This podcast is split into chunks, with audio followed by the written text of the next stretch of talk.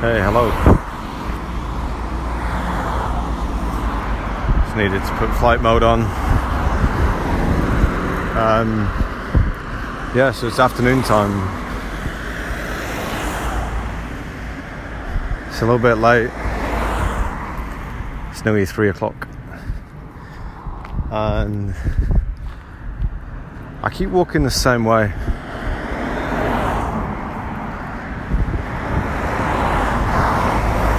Past the it's the busy road, busy road, but it takes you to the um, the greener area, the hills, the hills. I keep being um, keep being drawn that way. If I walk in any other direction from my house, it will take me to uh, pretty much residential area or in town.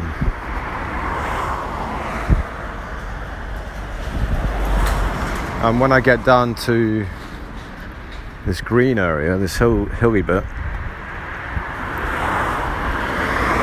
there isn't really any anywhere else to walk. You can't walk through the woods because they're all private.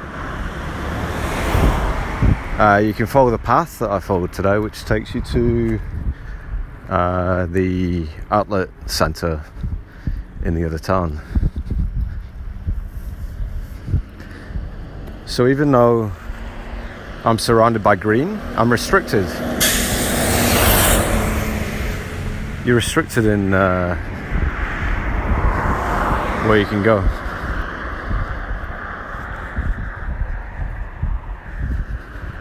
It's not like you can just hop over fences and um, just go for a walk through. Because a lot of the a lot of the adjacent land is farmland. So farmers don't really like people walking through their land.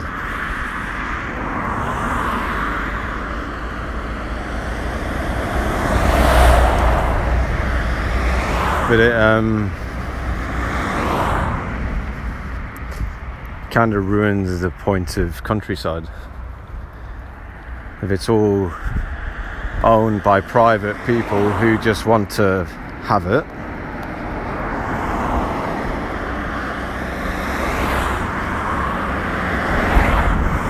it's fine, I guess.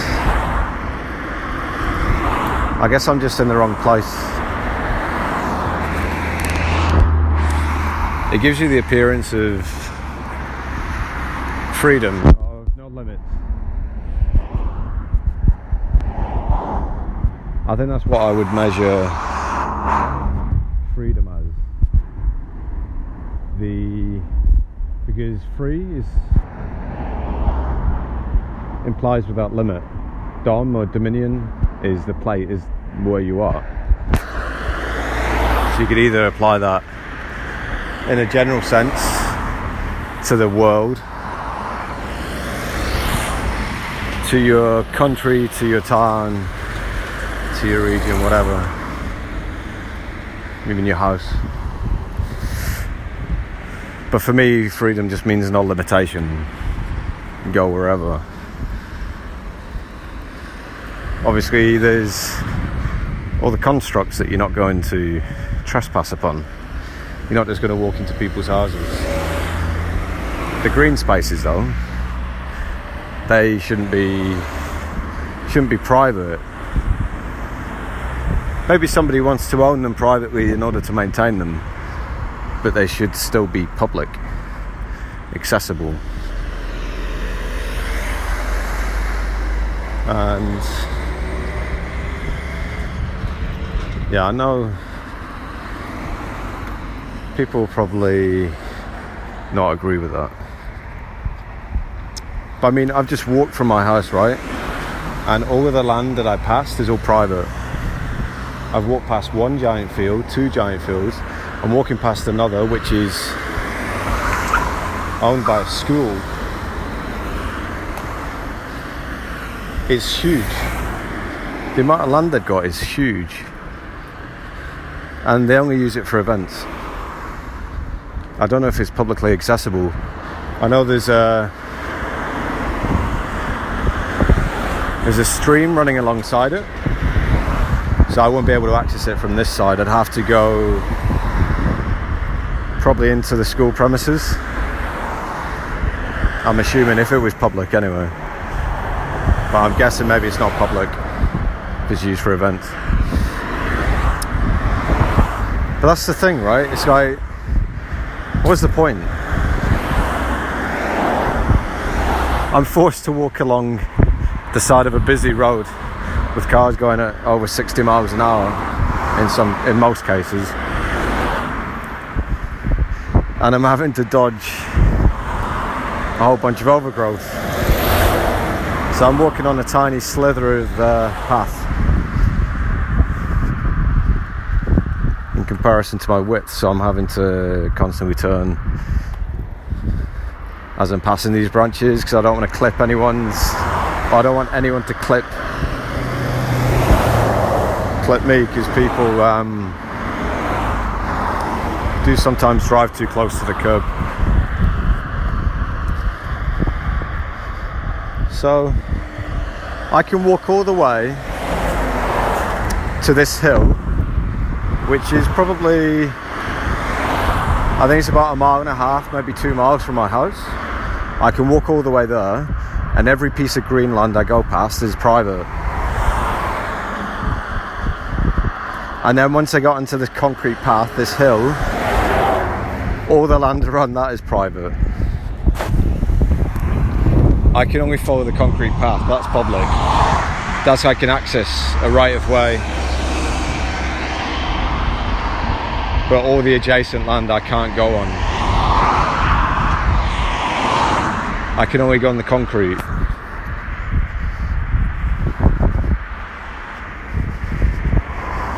How weird is that?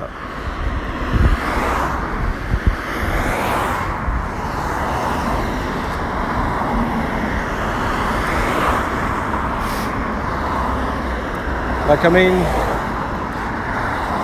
I get it. Some people want to just hold on to land because at some point, someone, some developer might come along and say, "Oh, hey, that land that you got looks great for building a warehouse, a distribution center. We'll give you two million for it," and they'll just hand it over without a thought. They'll be like, "Yeah, right." because they're not doing anything. They they think that by owning the land, it's an asset, it's an investment. All they're doing is holding the right to put a fence on it. And then as soon as they get an offer, they'll sell it. You can buy you can buy parcels of land for like well they go they start at auction for about two and a half thousand pounds here like in this area but you can't do anything with it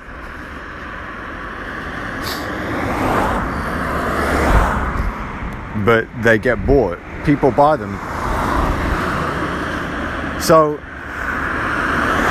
the council or whoever whichever service government service organisation owns it or pretends to own it, the one who does the registry, they'll be the ones, right? They tell you ownership is based on what they have in their registry. Doesn't mean that anyone physically owns it. It just means that if anyone else comes along and says, I own that land, they just check in the registry and they say, oh no, no, the other person does. That's how they derive the right, the legal right. That's it. You're not physically on the land. Nobody does. Because you didn't create it.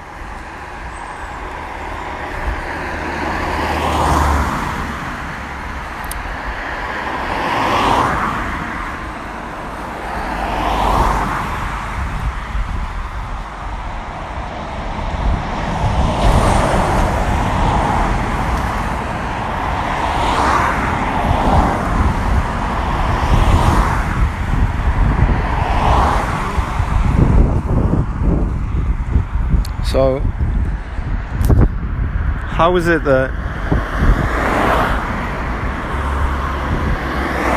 how is it that an organisation can uh, put up a register and get everyone to follow along with it? Is this is another one of those constructs? The ownership of land. Now I get it, right? At some point, before there was any management of land, I'm sure there was arguments.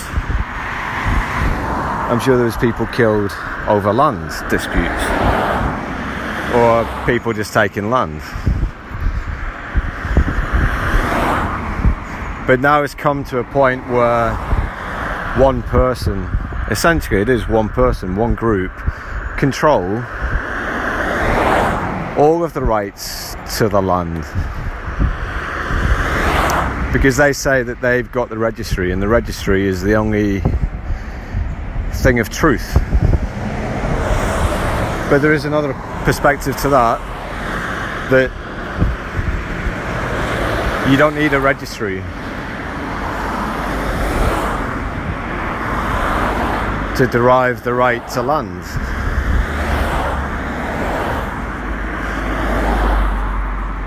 But obviously, somebody did see the need.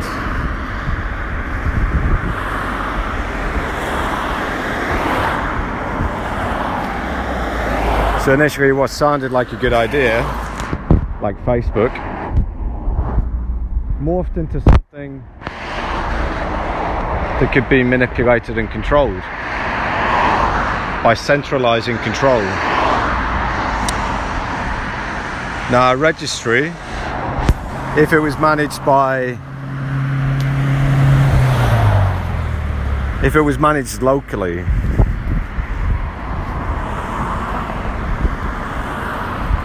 so it's not central, that might be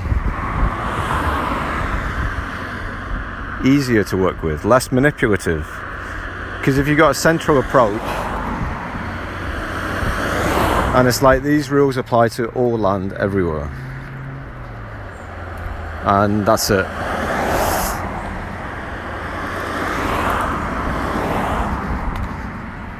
That's uh, monopolistic.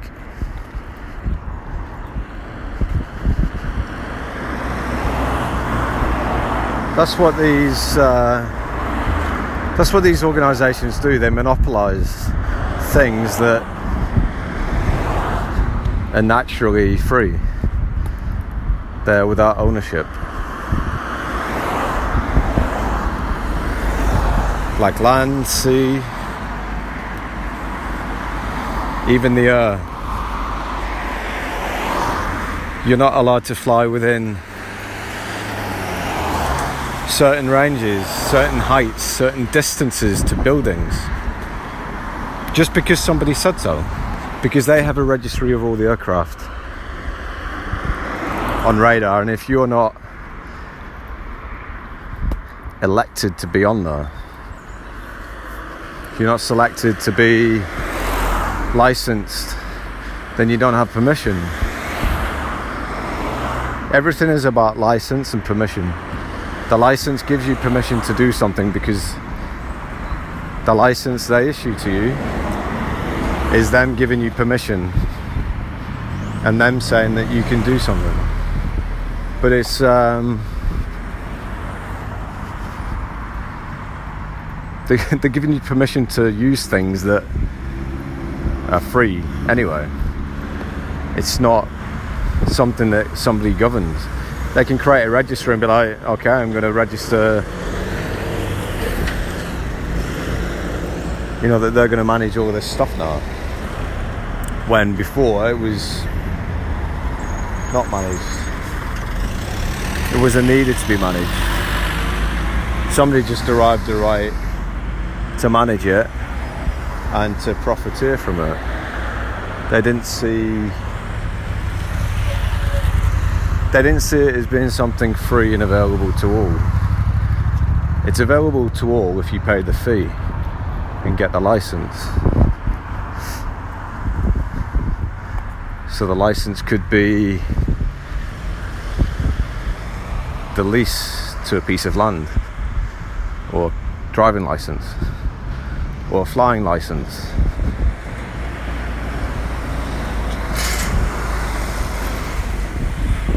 Any kind of thing that, even a fishing license.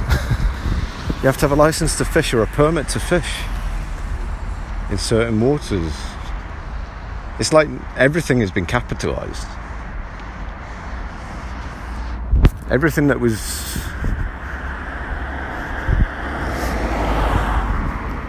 So we, we assume that everything just was at some point. Everything was just free without limitation. But then limitations have been applied just by virtue of where we are. We're living within limitation. Limitation of your perception, of your senses. The limitation of what you can see, what you can perceive. Even though everything is everything is possible not all people tap into that potential. They don't know that there is possibility or potential. They just see that everything that is visible, that that's it. That there's nothing more. That everything, everything that they need or want or do is within this this limitation. So it's no wonder that that people came up with these ideas to limit activities on things that should be or things that were essentially free like going for a walk is now for me anyway it's difficult. The roads I have to walk along to get to just one piece of land that is accessible because all the other lands around me are private even though there's nothing on them the right to that land has been given to somebody else and that other person can say you cannot step on my land because they've got the right to it they've got the license to it It's weird. How do you how do you get past something like that? Like there's got to be some places in the world where there there is no like licensing like that. I'm guessing in maybe places like Africa because they've got such a vast expanse, and in the Australian outback We've got such a vast expanse of land that well I mean it's only going to be good for for herding of animals it's probably some some of the driest conditions so it's not going to be too hospitable but in the places that are hospitable, where there's available water, fresh water, it's all licensed. Now I know it's not everywhere. I'm being uh, I'm being a bit narrow-minded because that that's been my experience, right? Of where I currently am. I know when I've been to Iceland I don't really recall ever seeing any any signs saying it's all private because nature doesn't really give a shit. if you see some of the scenery, scenery in Iceland, you understand why there's not many, why the population is sort of stuck in one area. Because you can travel from, you travel out of Reykjavik towards Vik and uh, you could see no houses. You might see a couple near. Uh, what's the name of the waterfall? Selfoss, maybe? I think it's Selfoss. S E L F O S S. Maybe that's like the last area of residence because once you get past that, then you're going towards like the volcanic region or the main volcanoes, Katla, um, AF, the one, the one that erupted to 2010. I think it was 2010. We sent up a dust plume, grounding, uh, grounding a lot of air traffic in Europe. But all around there, you know, it, it does look free and open. There's no, there doesn't appear to be any claim to land. I think it's maybe because different places, different countries, and cultures have a different respect for the land, or they at least have respect for the land. Where it is in somewhere like the UK, there's a lack of respect for the land because all the old forested areas have just been torn down to build a train track so that people can commute to work quicker. And uh, that's a sensible reason for knocking people's homes down, pulling down ancient trees and woodlands for the sake of profit. That isn't respect. That's not balance. They can say, oh, we're tearing these trees down. Oh, they've got disease, so it doesn't matter. Doesn't matter. And we're going to plant like a million trees, you know, further down the road. That's not balance.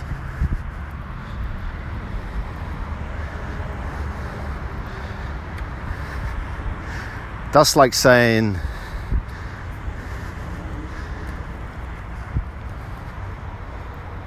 that it's okay to do what they're doing because they're planting a million more trees. It does. It still doesn't make it okay. The act itself is still negative. The planting of the million trees is an exaggeration.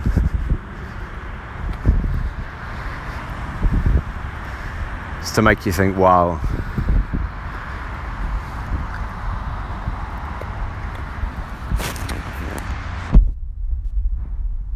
But it's, uh, I mean, for fuck's sake, I'm walking through what would have been a forest, right? On concrete. because somebody thought it would be a good idea to have a path, a cycle route between the two towns for work again for work. So they've they would have had to knock down trees in order to cement this. And it's like for fuck's sake, I'm on it and um, I mean you get a few cars coming up and down it, picking people up. You get um, a couple of cyclists. I see the same cyclists every day. You see a couple of people running. I see the same runners there's not a lot of people that use it. How do you justify knocking down all the trees? And where have you planted the the trees to provide the balance? There's a couple of like little shrubs on my left, but they don't look anything like the ones that would have been here because I'm looking across the the other side of the highway and those trees probably within 100 years old, they also look new.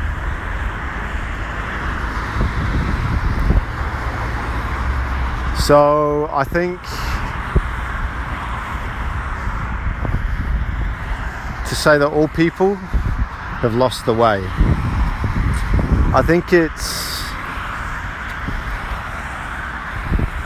when I say they've lost the way, I mean, the res- they've got no respect. There's a lack, lack of respect for self, for others, and for the things around them, for nature, for the things that they own. I mean, geez, people spend all this money on things, and you know, like they're constantly, constantly dropping the phone, constantly crashing the car into things. There's no respect. It's just like, I'm gonna get another phone anyway. I'm gonna get a new car anyway. There's no respect for anything. So when it comes to knocking down woodland to build a path that spans two and a half miles. So you knock down two and a half miles of woodland to build a path that currently only I am using. I'm the only person on this path. Sorry, there's a cyclist behind me. me and the cyclist are the only people using this path right now. And yet they knock down two and a half miles of woodland It's fucking insanity. That's a lack of respect. But it's okay, we planted a couple of shrubs on the side of the road. That makes it okay. It doesn't. It's like it's like you're having an argument with your spouse you have an argument with your spouse or your parent or whoever, and rather than actually deal with the emotional part elements of it, it's like, I got you some flowers. All right, yeah, that's it. That's good. We good? Yeah, yeah, we're good. That's it, right? Is that respect? All it is is. Uh, ignoring the emotional aspect, the the thing that needs to be resolved, the thing that needs to be balanced, and using a fucking dopamine hit to ignore it. Here, got you some flowers, some chocolate, and a movie. You know that movie you wanted.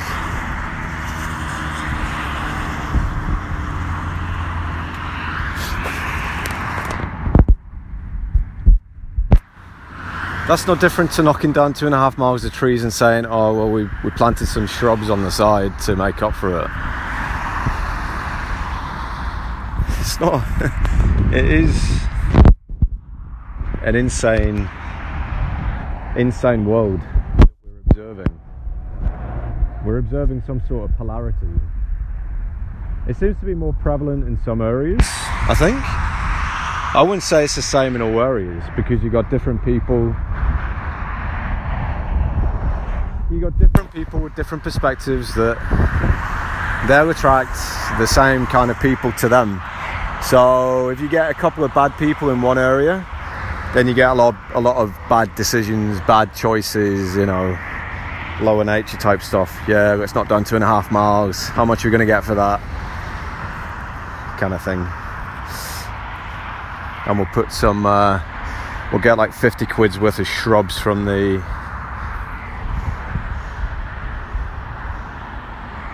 from the um, back of a truck or something. Just stick them in, yeah, that'll be good. And that's it, it's a solution. It doesn't have to be something that is uh, the same. I mean, for example, where I'm stood right now, right? They have obviously taken down a shitload of trees because all I can see around me are the trunks of a lot of trees. And they haven't put anything on top of it, right? It's just all grass. It's just all wild now. Because they've taken the trees down, it's uh, lost the canopy. So all the grass is dead. They've chopped all these trees down and then planted a shitload of little saplings that aren't taking. It, it's like a tree graveyard. It's insane. Why would you do that?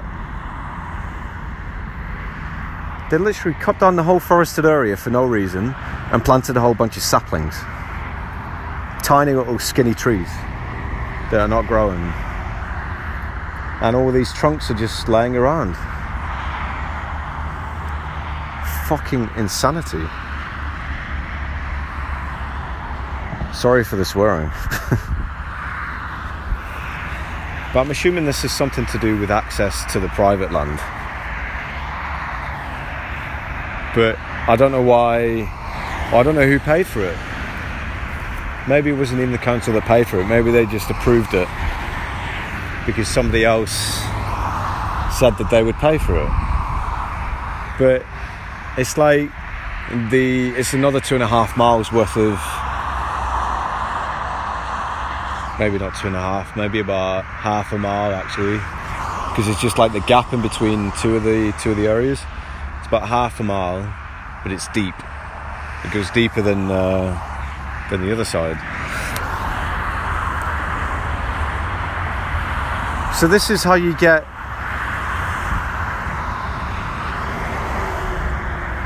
this is how you get insane things, right?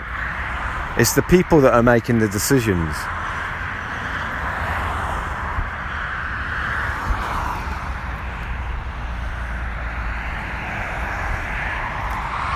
Because I mean, if anyone had actually come down here and looked at it, I mean, I know what they would say about the trees. They probably would have had a tree specialist tell them that all of the trees are diseased. Because every time I've seen uh, somebody chopping trees down, like around town, they always say it's diseased. That's all they say.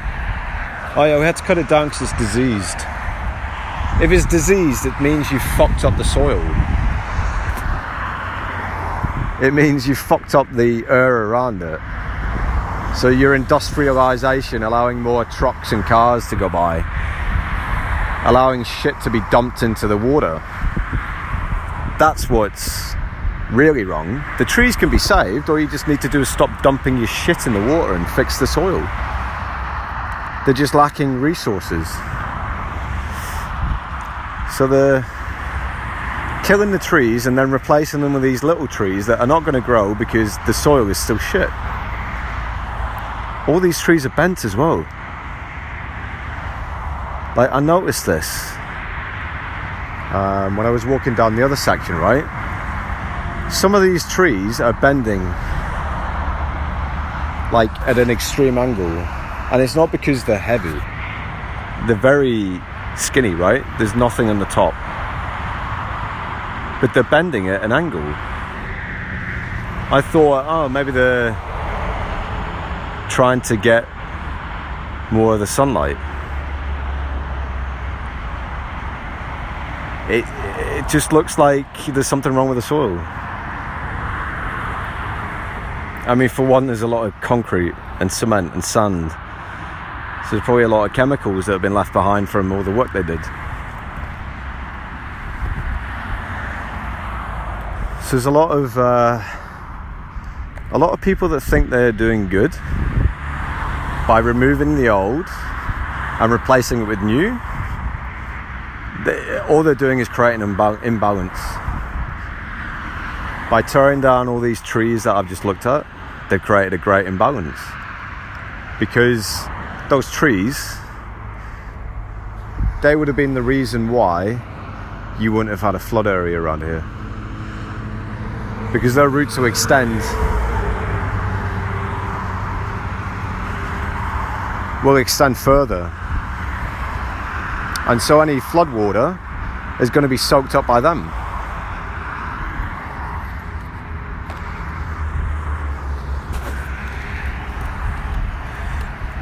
Yeah. I think what it is is people only deal in physicality, right? They only deal with the issues that they can see. They uh, they don't all look ahead. It's like, yeah, we're cutting these trees down because they're diseased. Okay, well, what does that mean? And why are they diseased? What is it that's wrong with them?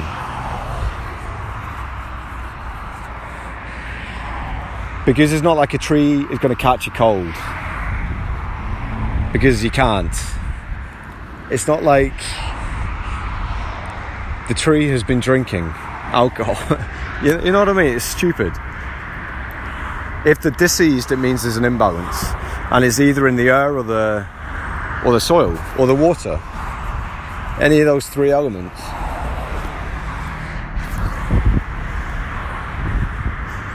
So you address the problem.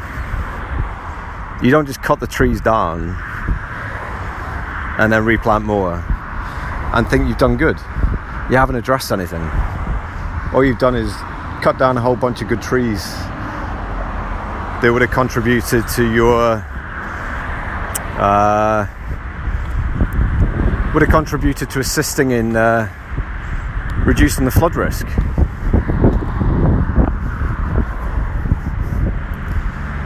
But it's all about just getting things done.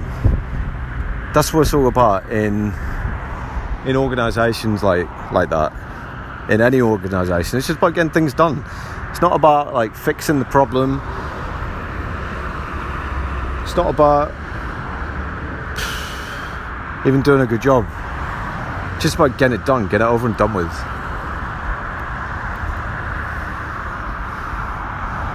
But it should be about solving a problem.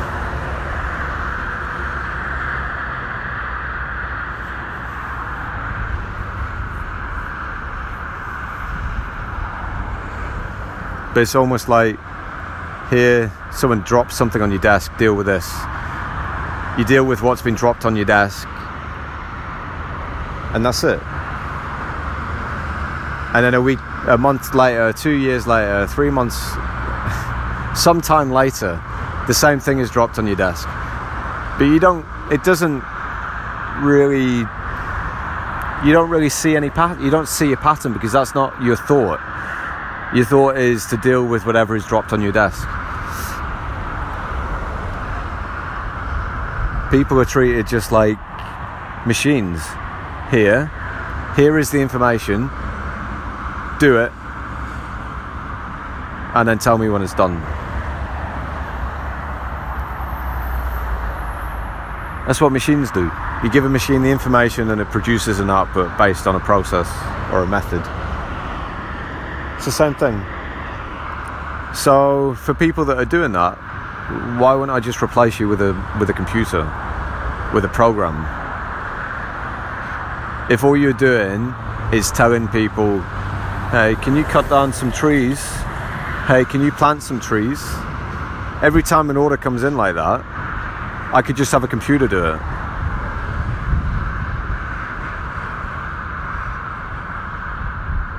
Now, what's missing from that is value, quality.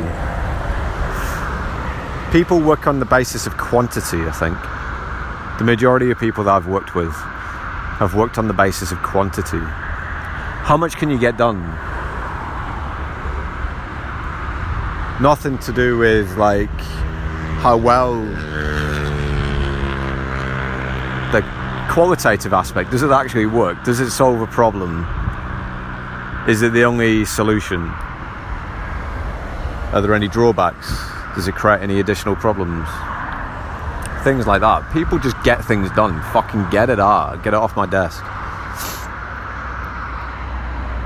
And it's the more things that they can do. Whereas I'm a little bit I'm a little bit cursed. Because it's not that things have to be perfect, it's just that I'll always find a problem. So it's finding the ba- it's finding a balance.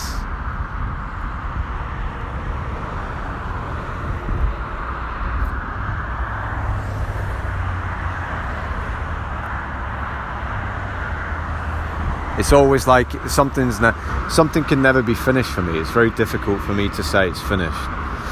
I can get something working functional, but until I'm until I'm happy with it, I can't say it's finished. So for me, things are always a work in progress, which is probably the right way to look at it.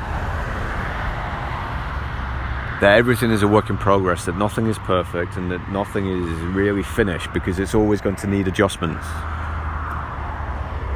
Technically, that, that's the right way to explain anything. As people, we're not finished. We're always going to need adjustments as we're uh, as we are progressing, getting older, decaying more, and all that. We're going to need some adjustment. And the things that we do and the people we interact with needs adjustment as well. Relationships. So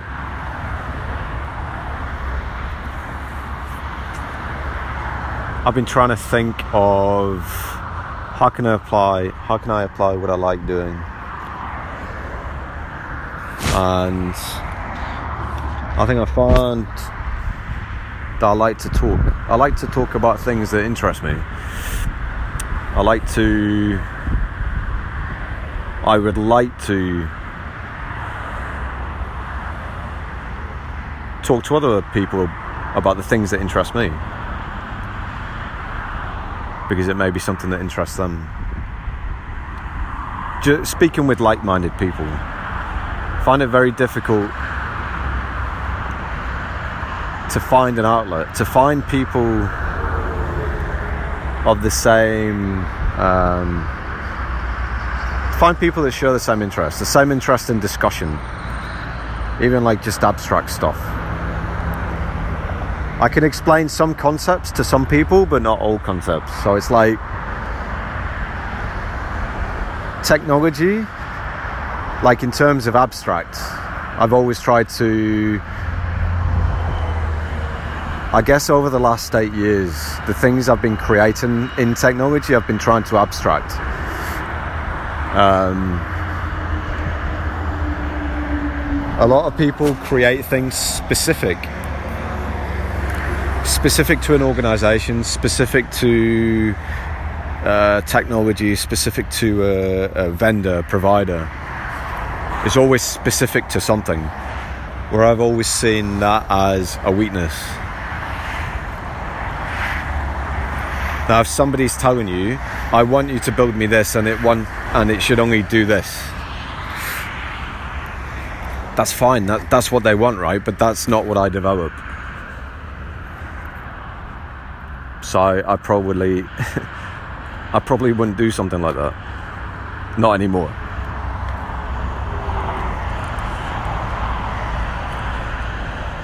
In the past, I've probably expended a bit too much energy because people have asked me for that.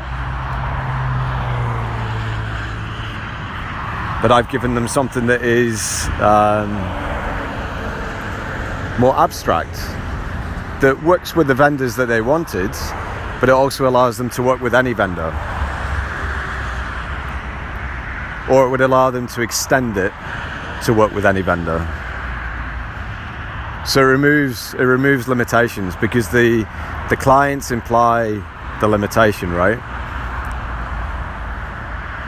It might be justified, but I can see, or I, I could see that the way things were going.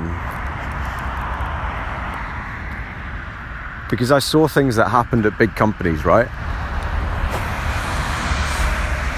There was a, a media company that I worked with, few, in a few different, few different locations, different departments and uh, they had a service that they were running in with a cloud provider. Now, when that cloud provider had an issue, it had a knock-on effect for every customer that was using that cloud provider. And no matter how big you are, you have no control in that process. It was something something as simple as a, a certificate, a website certificate had expired hadn't been renewed or hadn't been updated. And it prevented, I don't know how many customers from being able to operate efficient, operate, to just be able to operate. And that's happened so many other times, not with just cloud providers, but with um, providers that provide security security functionality for your website. So something like Cloudflare So you point your you point your customers at Cloudflare, and then Cloudflare points at your website.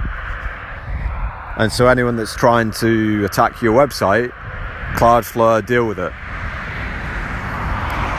Now you have a lot of big companies using sites like Cloudflare, using their services. So when Cloudflare has an issue, all the customers have an issue. And that's why that's why I created the solutions I did. Because I wanted to express and show the people at these companies where the single points of failure were.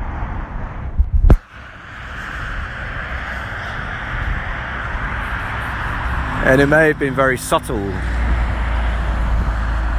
It was a subtle way of doing it. It was like this gives you the ability to to run your services with any cloud provider. That kind of thing. So I think a lot of companies got uh, a bit shafted by the whole cloud movement. And I think they still are getting shafted. Because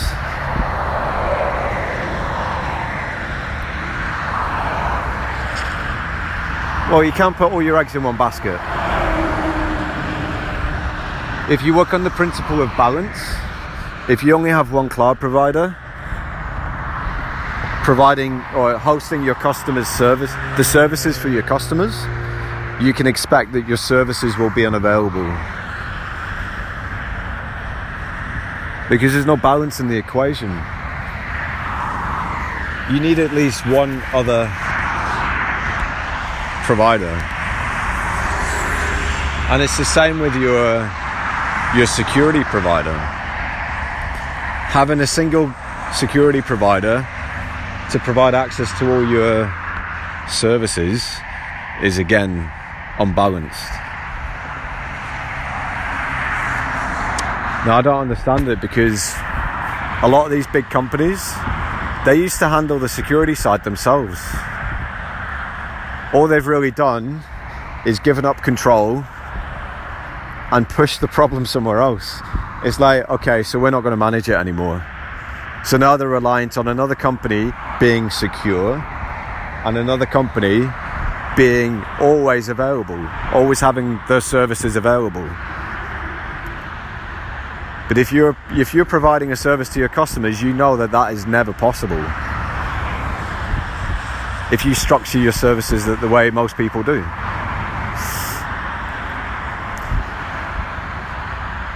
So now I enjoy talking about things, right? conceptualizing things problems and problems ideas solutions. I can create the solutions. I can think of the problems. I can analyze. I could apply the same thing basically to any company. It's just that i've got experience.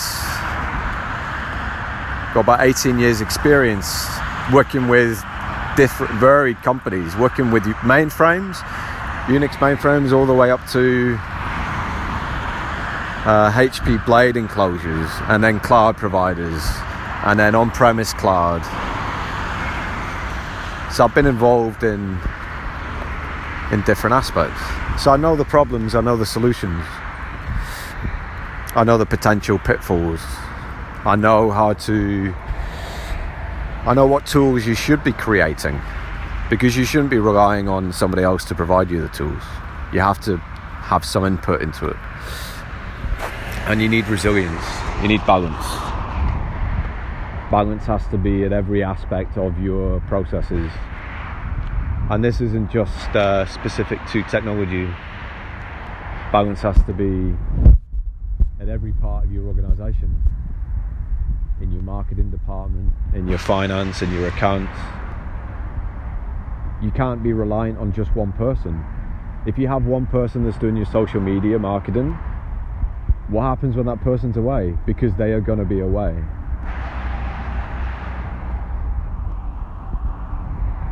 What happens if that person decides to leave? You need to factor all this into your business balance. In order for you to provide your service to your customer, which is the reason that you exist, right? To provide your service to your customer, you have a job because you're providing a service to the customer. So, in order to facilitate that, there has to be balance at every aspect.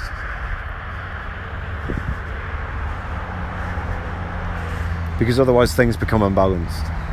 If you have a high staff turnover, that's con- constant imbalance. The more the more people you have coming on, the more people you have leaving, that's knowledge of your business that's leaving.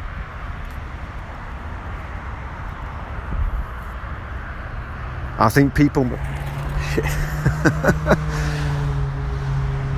There's a, a fucking guy came past on his bike, and just I was just as I was getting to a point, I just turned to the side. Um, this is where I saw the deer. Yeah, it was just the guy on his bike, and he was wearing bright orange overalls. Fuck. fuck, what was my point?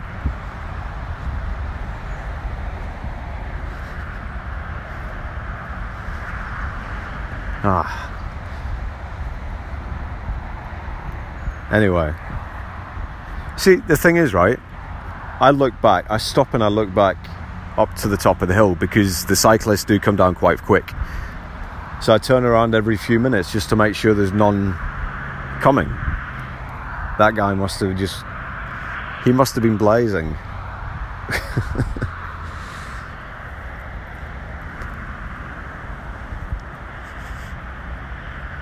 so there has to be balance in your organization at every level.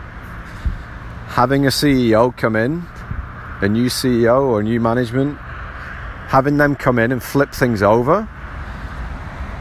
Okay, it's a reset, right? You want to show people who's boss. Or you just find the areas that are imbalanced. You save a lot of aggro. Find the areas of imbalance and fix it. Find out why. Talk to people. Don't just go in there and say, all right, you're all gone. That causes more imbalance. I've been in those situations, not as a full time employee, but working on projects and seeing this turnover occur. And I'm like, it's pointless. It is so pointless. Because these people. Ah. I'm getting attacked by a bug or something. Those people that are there, the ones that you're coming in to shake up, they have been. They've been a part of the business a part of the success or the failure of the business up to that point. It's not always failure, it's you get certain milestones achieved, right, in business, and then the CEO will be like, okay, I'm gonna I'm gonna pass it on at this point. Once we've done this phase of the service launch, and then they'll move on. It's it's planned sometimes. and so they'll just move on and the new CEO comes in and then for the new CEO for him to make his stamp or for her to make her stamp the typical reaction is all right find a general brief tell me what's going on all right they're gone they're gone they're gone and sometimes it's all just bullshit I had a CEO talk to me uh, the first few days he started and he's like oh yeah I really want to talk to you about um, the service, like overview, the structure. I'm like, okay. He never came and spoke to me. Then the next thing I hear is uh, the CTO and all these other managers panicking. They're, they're like, yeah, he's on a warpath, firing people, bringing in his people, and I'm like, it's just, uh, I don't know, animalistic. There's no real sense to it. 15 4. Sorry, just checking the time. There's no real sense to it. It's just like, yeah, get rid of them to stir things up. It's almost like they want to put the fear into people to get them to work harder, work more. So I've been through been through that process, many different companies, and it's just always the same. It's almost like the the guide to being a good CEO is like when you're brought in when you're brought in as the second uh, I don't know what would they call it? When you're brought in as the the replacement I guess I guess that would be accurate. When you're brought in as a replacement that these are the steps that you need to follow in order to get respect, get control, you know. It does just seem a bit um, common. I mean, especially for me, I've not been through just one of those types of uh, changes. I've been through about three or four. It's a common thing. They have to come in and make a mark. But I've worked with some really good CTOs. They uh, they actually want to understand problems, and they want to find people that they can trust to solve those problems. They they can't always understand the technical aspects, but if you can give it to them in a sense of it being customer centric, they can understand that because essentially that's what every part of the business is building on. The success of something to deliver to the customer. Ultimately that's it. So even the finance and the accounting people if they don't if they don't ensure that the the people the services are all paid on time that has a direct impact on the customer because the services may become avail- unavailable if invoices are not paid. Or work may stop on fixing issues. And so, you know, project work stops because resources, you know, they're not going to work for free.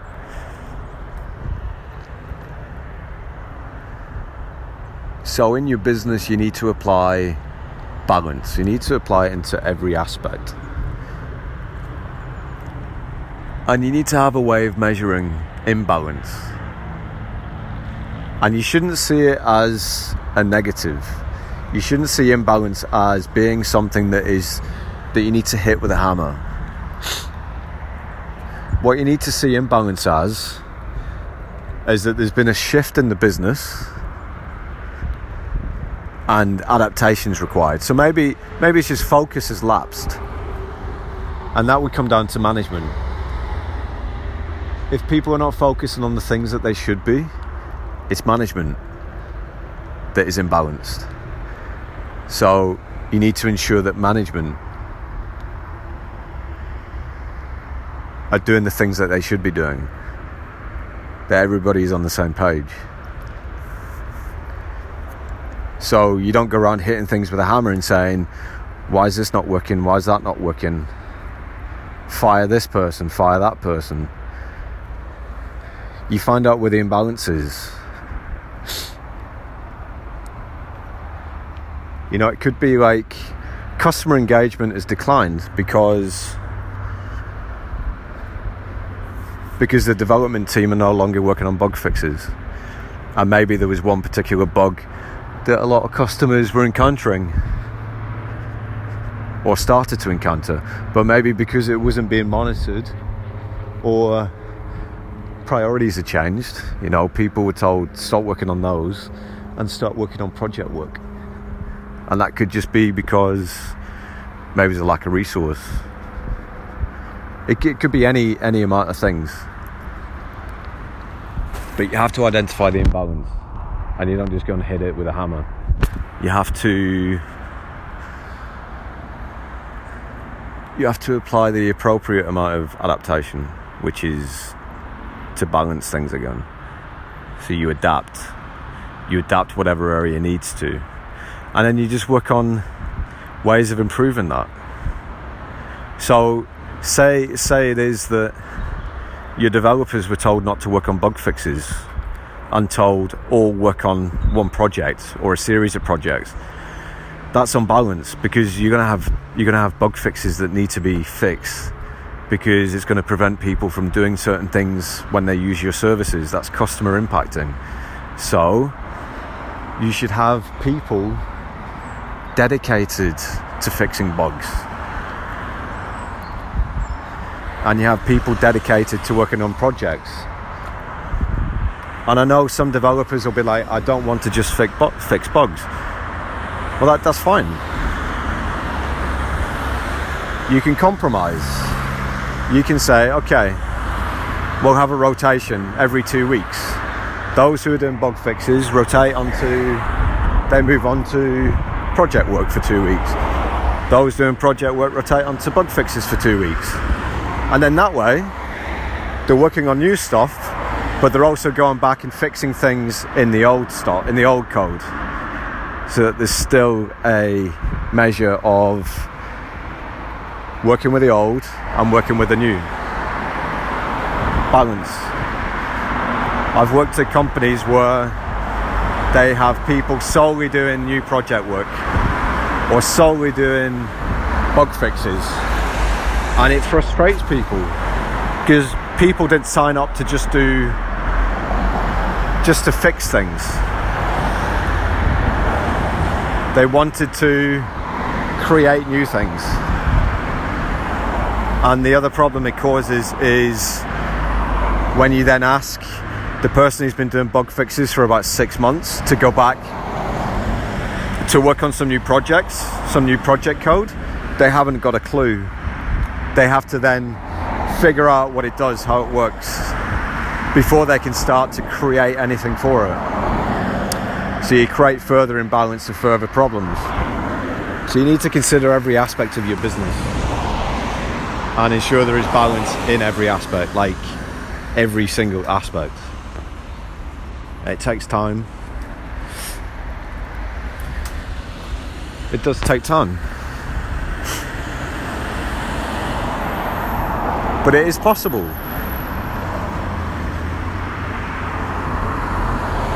I've seen I've seen different aspects of this in different businesses. They haven't all um, they don't all make the same or they don't all have the same imbalance. But they don't all balance the same things either. Because it's a people thing, it's a condition. The people can be um, that can be part of the problem. But you just have to. Whoa.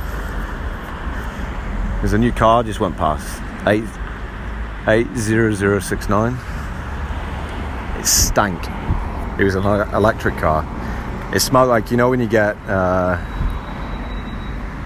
hot electrics, when you get like a really hot PC, you know, like a. Uh, it just smells like electrics burning.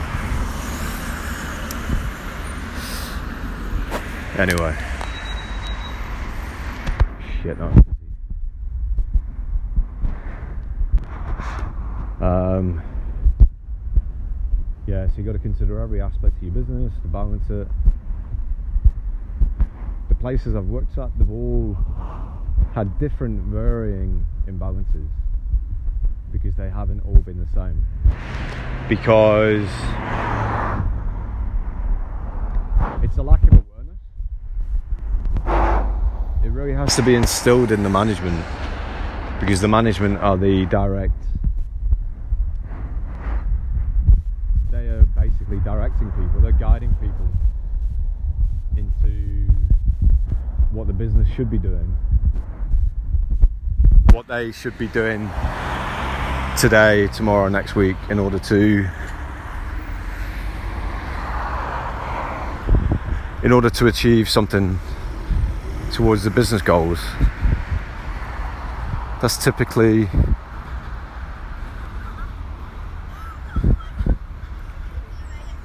that's how it should be seen. What are they doing and how is it helping to achieve certain or specific goals? And if it's like, if you have managers saying one thing and then you have people doing a different thing, that that's an imbalance. Why is the manager not being? Is he not listening? Is people not listening to them? Or is it a case of the manager isn't efficient in communicating it? So that's where you have to identify imbalances like that. Because there was one place, one like extreme example was I was brought in to do contract uh, project work. That's what I was told anyway. So that's what they were asking me, like about solutions solutions and things like that, right? And they led me to believe that it was all going to be project work.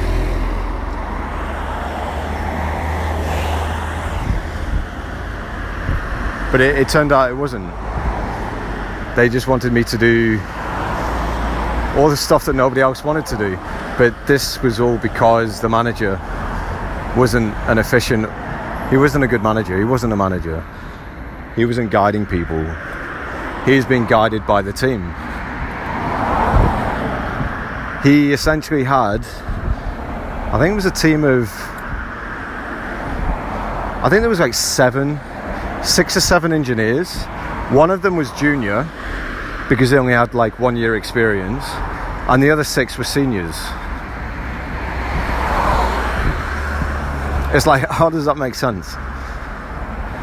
they were all made senior because, well, the manager was doing it for status. He wanted to be the cool guy. He didn't. He didn't want to be guiding people. He didn't want to be a good manager. He didn't know how to be. So he just basically gave everyone what they wanted, and then because everyone was doing project work, all the seniors were doing project work. There was nobody to do the the day to day stuff. So he brought in contractors,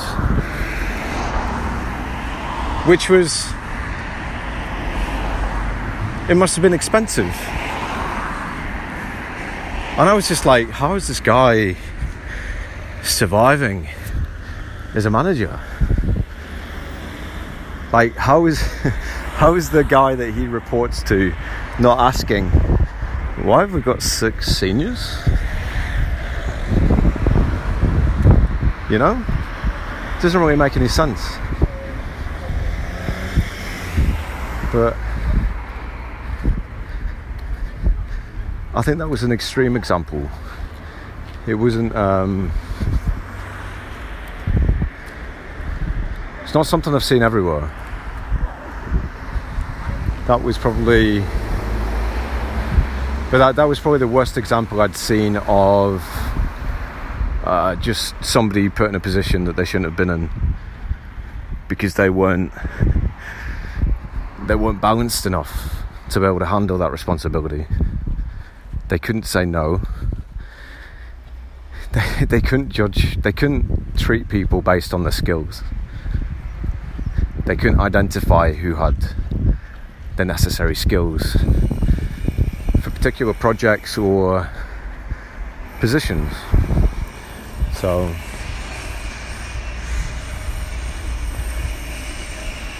So yeah, that's the kind of thing that you need to be looking out for. People like that can pass under the radar because they're so nice. Because they can be like everyone's friend. But that's the kind of thing that's going to drag your business down.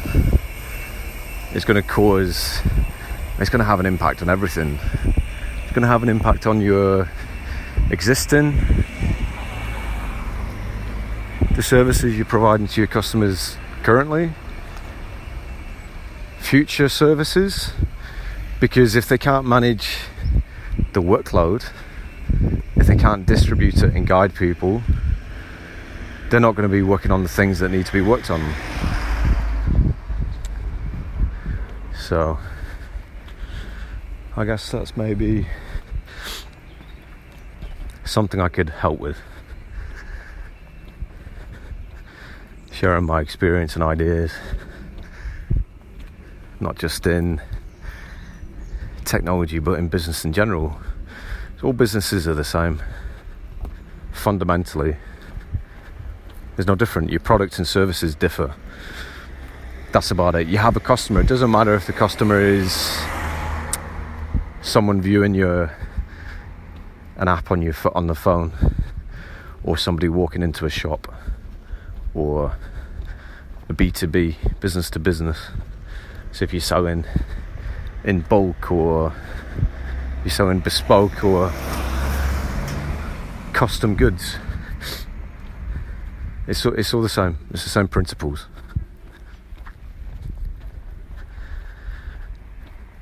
So I think that's it for today. So that was I guess balancing your business.